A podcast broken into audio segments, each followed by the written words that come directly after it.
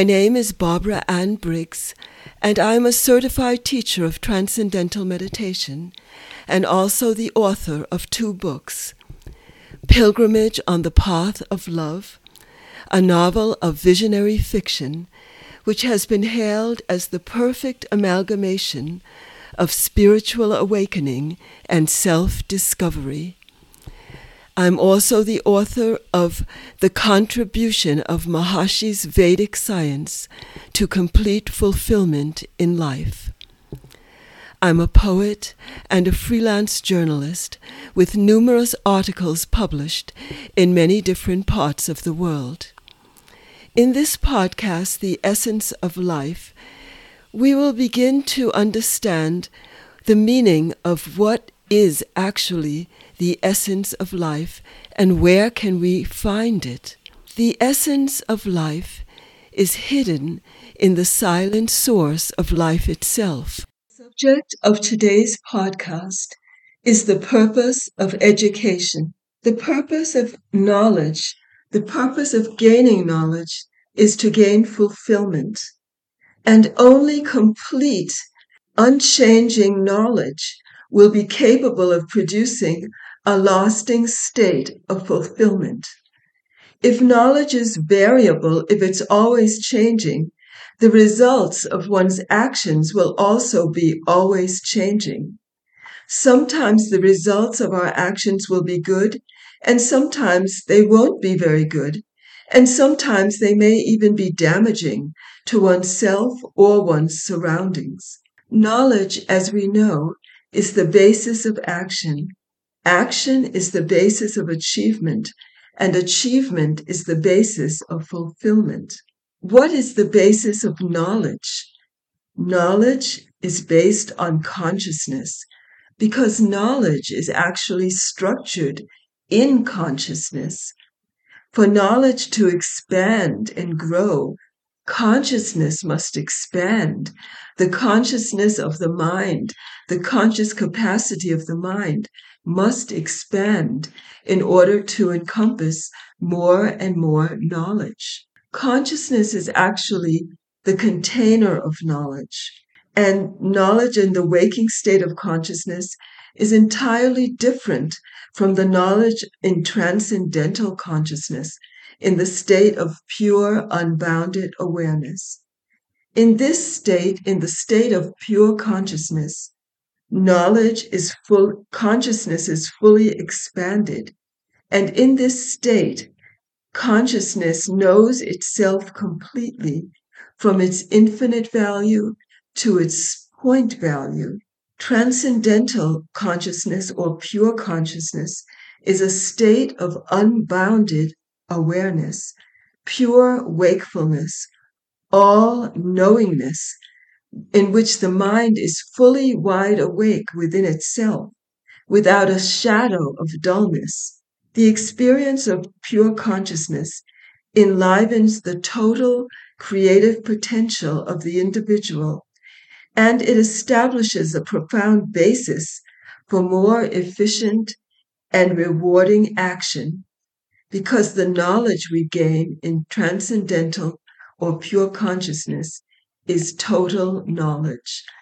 And not only do we gain total knowledge, but we gain that ability to live in harmony with the total potential of natural law.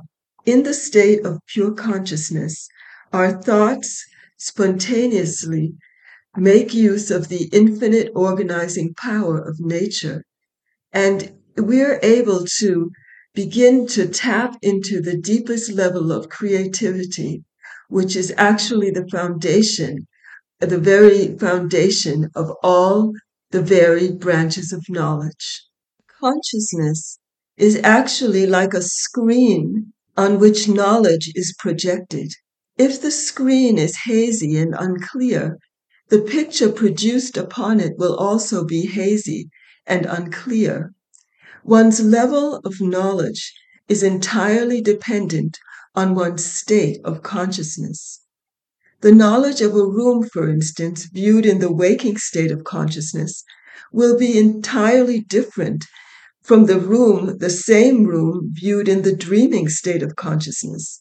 In the dreaming state of consciousness, the room may even be transformed into a forest or a mountain.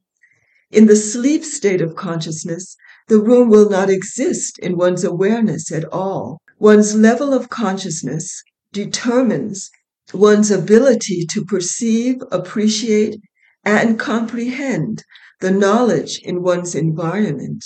So we know that knowledge is different in different states of consciousness. All expressions of life are actually expressions of knowledge.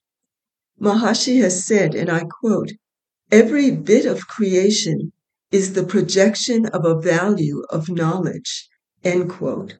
All forms and phenomena in the entire universe are manifest values of one all-pervading field of pure intelligence or pure consciousness. Consciousness is the container of knowledge.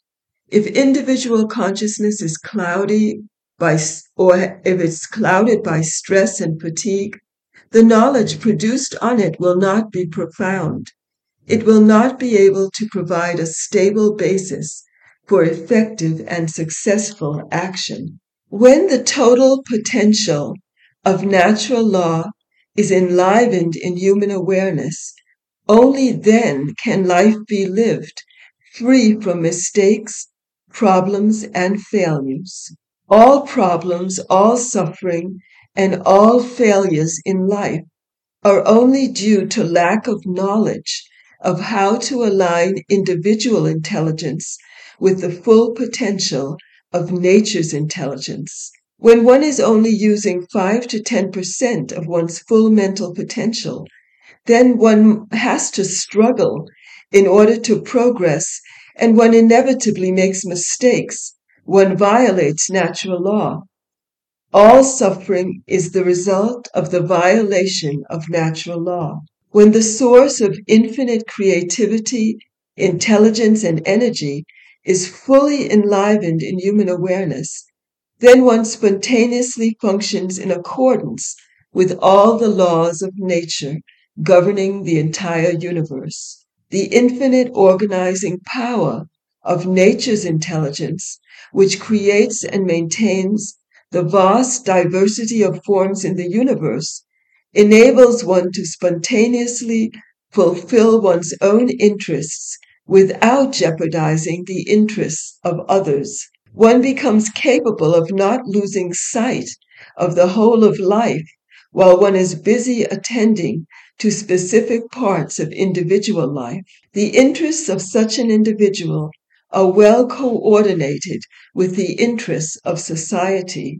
One is able to achieve more with less effort because one is functioning in harmony with natural law, and therefore one automatically gains the support of all the laws of nature in every endeavor. The total potential of natural law, the total potential of intelligence, effortlessly guides individual life toward fulfillment.